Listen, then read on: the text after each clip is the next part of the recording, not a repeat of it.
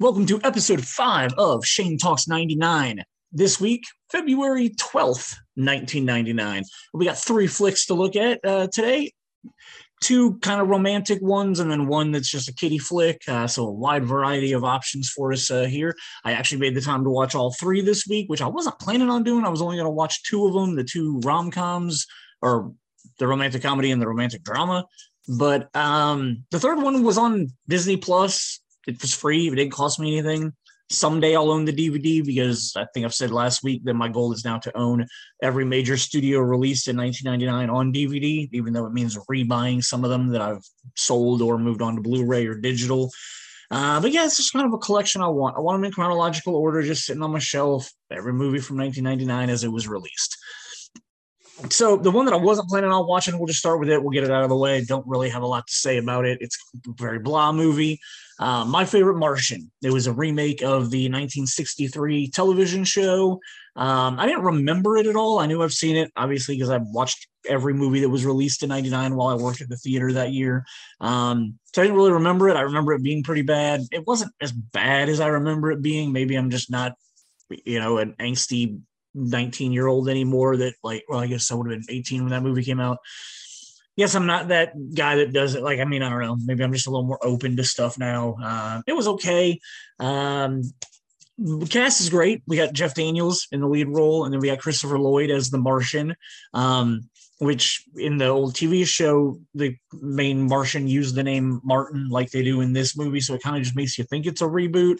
Um, way on at the end of the movie, you find out it's actually just kind of a, a, a side sequel. Um, uh, Ray Walston, who played the original Martian slash Martin in the TV series. He's in the movie, and through, while you're watching the movie, you're just like, "Oh, this is a nice little throwback to the TV show." They gave this this you know older actor a part. Yeah, he plays a like FBI or CIA agent or something like that, who's on the hunt for the the new Martian. But at the end of the movie, spoilers, sorry, it's over 20 years old. Uh, you find out that he actually is his character from the first TV show in the 60s, uh, he's just been marooned on Earth um, without a way to go home. So, kind of a cool way to tie that in. I thought that was all right. Um, it did not get good Rotten Tomato scores at all. The critic score for it is a 12%. The audience score is a 30%. Shane's score probably in like a 20%. Like I'm probably right between those two.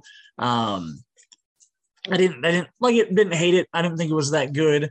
Um, we do have uh, two pretty well-known uh, lead female actresses in the movie. The first one being Elizabeth Hurley. Uh, Elizabeth Hurley actually has three movies uh, in 1999 that her name will get brought up in. This one, she was also in a movie called Ed TV uh, with Matthew McConaughey, which we'll get to I think like May-ish or something.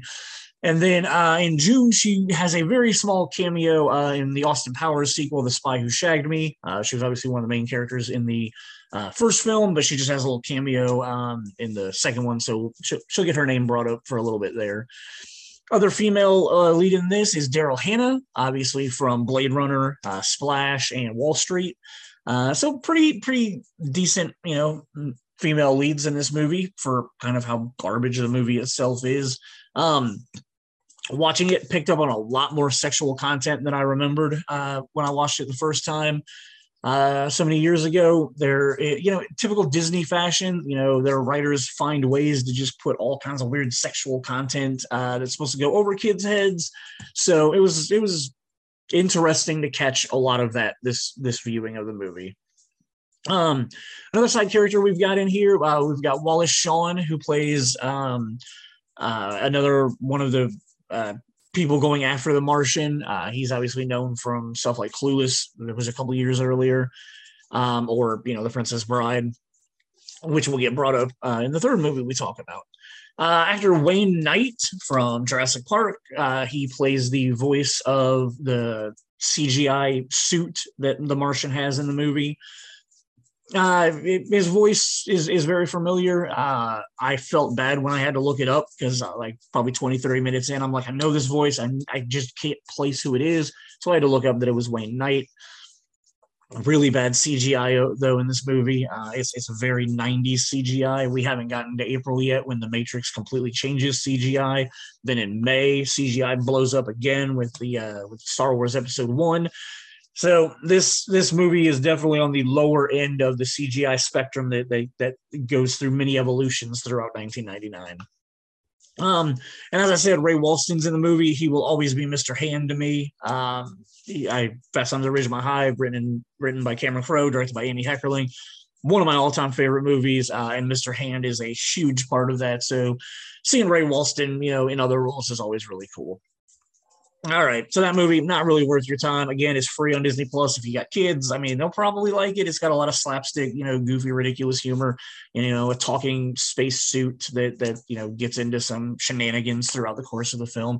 Kids today probably would still hold up just because, you know, I'm not I'm not expecting them to look for like a really intense or serious, you know, plot that they need to pay attention to. So it's got a lot of sight gags and a lot of, you know, stuff that kids will probably still be into these days our second film we're going to talk about just in time for Valentine's Day. I got my red shiny shirt on because we got Valentine's Day coming up in two days. So we got two rom coms to talk about now. The first one being uh, Blast from the Past. It stars Brendan Fraser and Alicia Silverstone. Uh, Brendan Fraser just huge start to his career before this movie.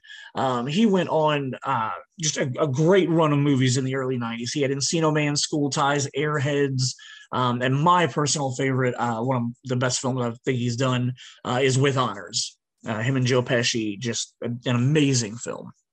So we get here to Blast from the Past. It's a it's a decent movie uh, for what it was. Uh, he has two other movies in '99 that we're going to talk about. Uh, one of them being my favorite role he's ever done of Rick O'Connell uh, in the Mummy, the first Mummy film. Uh, that we'll be talking about in May, and then in July or August, I think it is. We will unfortunately have to uh, uh, August, we will unfortunately have to talk about the film Dudley Do Right, which um, is unfortunately one of the crappier kid centric movies that I'm not looking forward to watching uh, for this series. In this movie, uh, Fraser plays a guy named Adam, which is important because Alicia Silverstone, her name's Eve in the movie. Yeah, they they went that just blatant with it. We're gonna put these two characters together because it's Adam and Eve. Alicia Silverstone coming off the crush, coming off uh, Clueless, uh, really kind of the height of her career, but I don't remember a lot of stuff she did like after this, like, you know, the 93 to 99 era is probably what I really remember from Alicia Silverstone. I, I would have to look up and see stuff she did after this. Uh, we've got a couple of uh, cool side characters in this. David Foley plays Alicia Silverstone's roommate. Um, he's you know usually good. He's usually pretty well typecast and does good at whatever he uh, he's put in. So he's got a lot of really good you know one liners and um, stuff in the movie. Her boyfriend, Alicia Silverstone's boyfriend or ex boyfriend or on and off again crazy relationship boyfriend in the movie, played by Nathan Fillion. Uh, while I was watching the opening credits, I saw his name pop up and I was like, holy cow, like I had no idea he was in this movie in 99. I wasn't really that, I didn't I'm sure I had seen him in other stuff like Two Guys, a Girl, in a Pizza Place, but uh, no, that would have been a couple years later, I think. So, really didn't know who uh, Nathan Fillion was. So when I saw his name in the credits, it was cool that I was like, oh, I look forward to finding out where he pops up in this movie. Uh, this is another one I had not watched it since uh, 1999 in the theater. Never watched it on video or home or anything like that the other two big characters in this cast, we've got uh, Adam's parents, which are played by Christopher Walken and Sissy Spacek. Um, really, really cool to see those actors because it's also really cool to watch the makeup when they start the movie in 1962. You got Christopher Walken, who my entire life I've known with you know solid white gray hair, to see him with dark, you know, brown hair for for the beginning of the movie uh, was was kind of cool and interesting. Um, I guess he may have had dark hair also in Pulp Fiction. Now that I think about it, but I think it still was like a peppered look or whatever. Um, the movie was written and directed by a gentleman named Hugh Wilson. Um, not a super popular name, but he is also the same guy who was responsible for the very first Police Academy movie. He wrote and directed that one, which is pretty cool. So the plot of the film just deals with Adam's parents in 1962. They're hosting a party. Uh, the, the Cuban Missile Crisis happens, so they kick everybody out of their house and they go into this bomb shelter that Christopher Walken, who's apparently like a super rich guy, he built this bomb shelter underneath their house, which is like huge. It's like like massive. I can't remember how big they said it was, but giant bomb shelter under underground. They go underground, and it just you know in in, in the '90s plot fashion, uh, a military airplane crashes into their house when they when they go under when they go underground. So they think that a nuclear bomb has been dropped. Uh, the the bomb shelter locks itself up for 35 years, uh, which gets us to 1997 movie came out in 99 so i guess the script was probably written in 97 uh, the movie uh, calls it present day. So a little bit of discrepancy there but again like i said it was probably just because the movie was actually or the script was actually written in 97 so uh, adam in in 97 when the when the bomb shelter finally opened like adam grows up underground his entire life. He's watching you know reruns of i love lucy and the honeymooners. He's listening to music by perry como uh, dean martin stuff like that. When the bomb shelter finally opens dad goes up. He sees you know los angeles in the 90s which was a pretty you know bad time and era for for that city he immediately goes back down and claims that they've got to stay down there for another 35 years. He, he, calls, you know, people up top mutants. And then, you know, per speed of plot, the uh the father figure goes sick and they don't have the medicine to to to heal him. So mom sends Adam up to to street level with a with a list of things to buy. She also sends him with a box of baseball cards. Um, the the scriptwriter obviously had an affinity for baseball and baseball cards, which uh, the movie ends up kind of being like a love letter to to you know like the 60s and whatnot. Whoever wrote it in the way that when i would write a movie now i would write it about 1999 and i would like embrace all of the stuff like you know pokemon and pogs and uh, you know what uh, furbies and uh, tickle me elmo like all those things that were like popular in 99 would definitely be in my script uh, this person, you know, obviously had an affinity for things like baseball cards and stuff like that. Um, really, you know, probably wrote it about a lot of stuff that they grew up with at that time in the bomb shelter. Kind of probably, you know, they pulled a lot from their life. So when he gets up to the top, he runs into Alicia Silverstone's character through a bunch of 90s misadventures. They end up deciding to work together for two weeks so that he can get enough food, um, supplies, medicine to take back down to the bomb shelter so that he can uh, live there for another 35 years is the is the plan at that point of, of the plot. Stuff goes on, friends fight and argue and bicker. Uh, they kind of start growing feelings for each other uh, the third act of the movie was was probably the best part in my opinion. Um, once we get to the point where you know, our Adam and Eve, Adam and Eve fight, and then uh, Eve eventually believes Adam's story about you know who he really is. Uh, basically, kind of well, first of all, Alicia Silverstone's character is pretty garbage in this movie. She's kind of a bitch. Um, she's she's not well written in my opinion. She's very like one dimensional. She stays with a dude that like literally treats her like crap. But every scene, well, he only pops up in like two or three scenes, but every scene that he pops up in, you can tell that she's like enamored with this dude that like literally treats her like crap. Uh, you know, it, it, that was typical '90s. It was it was before you know a lot of changes came with female characters and whatnot. So it was it was standard of how female characters were written back then. That you know a dude came around treated her like crap, and she was you know infatuated with the guy. So once Adam and Eve's fight ends up being over and done, and you know they're they're back on friendly terms, uh, she comes and you know he takes her down into the bomb shelter to meet his parents, and I just I really liked everything that happened once once we got to that point of the movie. Uh, I felt like the last third was was really fun and enjoyable and was pretty cool. Um, there's really a bizarre subplot to the movie where like this this when when the bomb shelter opens, it's in a it's in a bar that is closed, and there's you know the the guy who owned it, who his mom gave him the bar when it was a restaurant, and uh, he ends up becoming this crazy cult leader of people who worship the people that come out of the bomb shelter.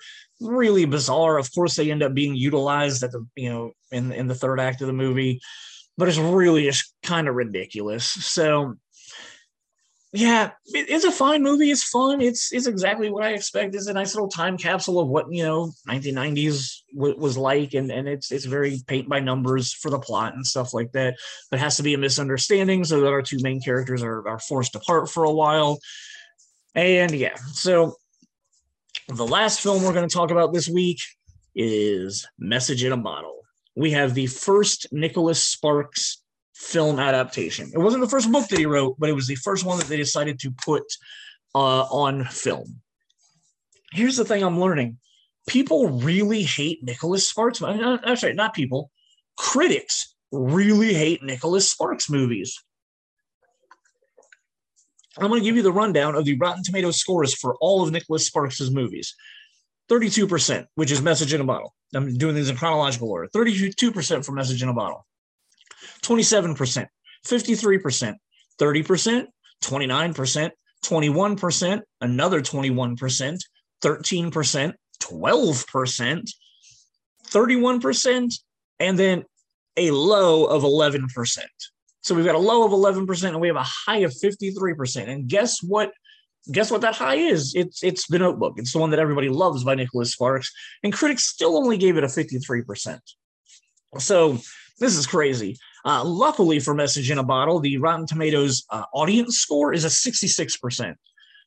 Definitely closer to where I would put it. Um, really, really liked this movie. Uh, I've seen it a couple of times over the years. I actually watched it uh, a couple of years ago during COVID. I don't know what. I was probably in one of my 99 moods or something. Um, but yeah, so I watched it recently and then I watched it again this week just to make sure it was fresh in my head. And I do really, really like the movie. It's, it's fun and enjoyable. And I think it's a really well acted film. I love the cast. Kevin Costner, who, you know, obviously did Field of Dreams and can do no wrong. I mean, uh, well, let me say that he can't do no wrong because like Dances with Wolves and The Postman and Waterworld, like he's obviously done some really bad movies. That being said, most most stuff that I like Kevin Costner in, I really like Kevin Costner in. Um, lead female in this, we have Princess Buttercup herself. We have Robin Wright Penn, who apparently now goes by Robin Wright, which makes sense since her and Sean Penn got divorced a long time ago. So, uh, Paul Newman is also in this film. He plays Kevin Costner's father, and Paul Newman steals every scene that he's in. The, the way he acts with Kevin Costner, the character is just phenomenal. Um, there are scenes where um, Kevin Costner is is his character is getting upset and aggressive, and the way Paul Newman talks him down is is is really really cool and well done because it juxtaposes points in the movie where Paul Newman is by himself and he has those same type of breakdowns where he, you know, gets angry about stuff and and and you know slams stuff around and just to see that like that's obviously where you know Kevin Costner's character got that from is, is the familiar relationship that they have is really cool and really well done. And I think Paul Newman nails it every time he's on screen. He's just he's commanding. Um he, he, when when he's arguing with people he he makes his points. Um really really like what Paul Newman did. Obviously I love the hustler and color of money and stuff like that. Um some other supporting characters we've got in this uh, Princess Buttercup has two main people that hang out with her. The first of them, um, uh, first one being Robbie Coltrane. Uh, Robbie Coltrane had just recently done Goldeneye, where he played, oh, I'm going to butcher this name, Valentin Zukovsky. Um, and in 1999, Zukovsky actually comes back. In November, we'll be talking about The World Is Not Enough. So we'll have some more Robbie Coltrane to talk about at that point, also from Mallrats, we have uh, the three nippled, uh, uh, what is she, card reader, uh, future seer. Uh, Illeana Douglas is in this movie. She plays Robin Wright Penn's bestie. So, pretty good supporting cast around her and, and like enjoyable characters. Like Robbie Coltrane plays Robin Wright Penn's boss. And he's he's a dick, but he's not like a real dick. Like he's he's very confident and and and uh, motivational to her. So it's, it's nice. Her Robin Wright and, and Coltrane get into arguments and discussions and, and butt heads a lot, but you can all you can still tell that their characters really care about each other. especially near the end of the movie when when she uh, is quitting her job and he gives her you know a going away present it's a very hilarious and comical joke present that he gives her and and it just shows the kind of relationship that they've always had so really really cool watching the two of them work together um as far as Nicholas Sparks movies go, I know that absolutely everybody loves The Notebook, and I just don't get it. Um, I find this character, uh, Garrett, whatever his last name is, um, I find this character far more interesting and enjoyable to watch. Um, the uh, the the way that this, so obviously like every Nicholas Sparks movie deals with death. There's always death. Maybe the, the Notebook's like the only one that doesn't. Like the Notebook has uh, loss of memory uh, as, as, its like you know third act play. The majority of them deal with death. Uh, at some point, somebody in the movie dies, and and this movie does a great job. The the character's already dead when when the movie starts. So this movie is really just all about the grief and how her husband and her family are dealing with with her loss. Um, you got characters that are still very much deep in grief and depression, and you know trying to figure out you know how they're gonna you know go on without this main character, the wife, uh, being around. Uh, it's it's it's far better in my opinion than like Ryan Gosling's character in the Notebook. I don't like. I don't like him until that third act twist of oh here's them ending up together and he's telling her all the stories about you know because she can't remember you know them being together. It, it, like the other one that comes to my mind that was right around the time the, the second uh, when they came out was A Walk to Remember with Mandy Moore and Shane West. And like I hated Shane West's character in that movie. Like, okay, maybe not hate, but I strongly disliked him. He does do some very noble and, and, and great things throughout the course of the movie, but he's also just kind of an asshole in the movie. So I just this character uh, of Nicholas Sparks is probably one of my favorites, and I really, really enjoy the build up to what ends up being a Nicholas Sparks ending. Um, third act deals with the fact that uh, Robin Wright Penn brings up the fact that there were three letters that she has copies of. He tells her that he only ever wrote two letters. Um, he gets to read the third letter, which uh, was typed on the same typewriter, which is why everyone thinks it was another one that he wrote. Actually, a letter that his wife wrote to him and threw in the ocean far before he ever wrote the two letters that he wrote. So that's really cool. And then, like, you get this character, like, coming to terms with the fact that it's time to move on. So he writes his wife an actual third letter that he's going to throw out into the ocean to her. And then, of course, Kevin Costner dies. Sorry, spoiler alert. Like the movie's 23 years old. Uh, but he dies. And that fourth letter is what Robin Wright Penn reads at the end of the movie, where he tells his wife that he's met somebody else and he's he's going to move on to her. So, like, boom, I think that is a great narrative story. I, I, I like it. I really enjoy it. Um, so yeah, I really dig Message in a Bottle. There's also a small cameo near the end of the film. The the Kevin Costner's character's out on a boat and he runs. It's a storm starts and he runs across another ship, uh, husband and wife and their little daughter, and you know it gets capsized and they're all in the ocean or in the yeah, the ocean and he's trying to save them. The little girl in that is our future hero, Hayden Panettiere. So kind of cool. I'm pretty sure it was her her first movie that she ever did, but she plays the little girl who is you know trying to not drown in the in the water. So that is the three movies that came out this week. One that's just blah for kids. One that you know perfectly fit for teenagers uh, in '99. Um, not the best script, but still you know enjoyable enough. And then the first Nicholas Sparks film adaptation, Message in a Bottle, which I personally really enjoy and highly recommend even though if you haven't seen it, I already spoiled it for you. So sorry about that. It's still really good acting that you should go watch. Next week, February 19th, 1999, we got three films to talk, three films to talk about again. One, the great Jake Gyllenhaal movie, uh, October Sky. Uh, number two, the amazing Mike Judge comedy, um, Office Space. And finally, a movie that most people hate, and I just kind of remember it being okay. I don't remember hating it, so it's going to be really interesting to watch it again this week. Uh, Jawbreaker, uh, which has a crazy cast, and I remember it being very dark, and I think that's why I liked it then. So we'll see if my humor is still the same, uh, you know, 23 years later. All right, guys, thank you for listening this week, and we will talk to you next week.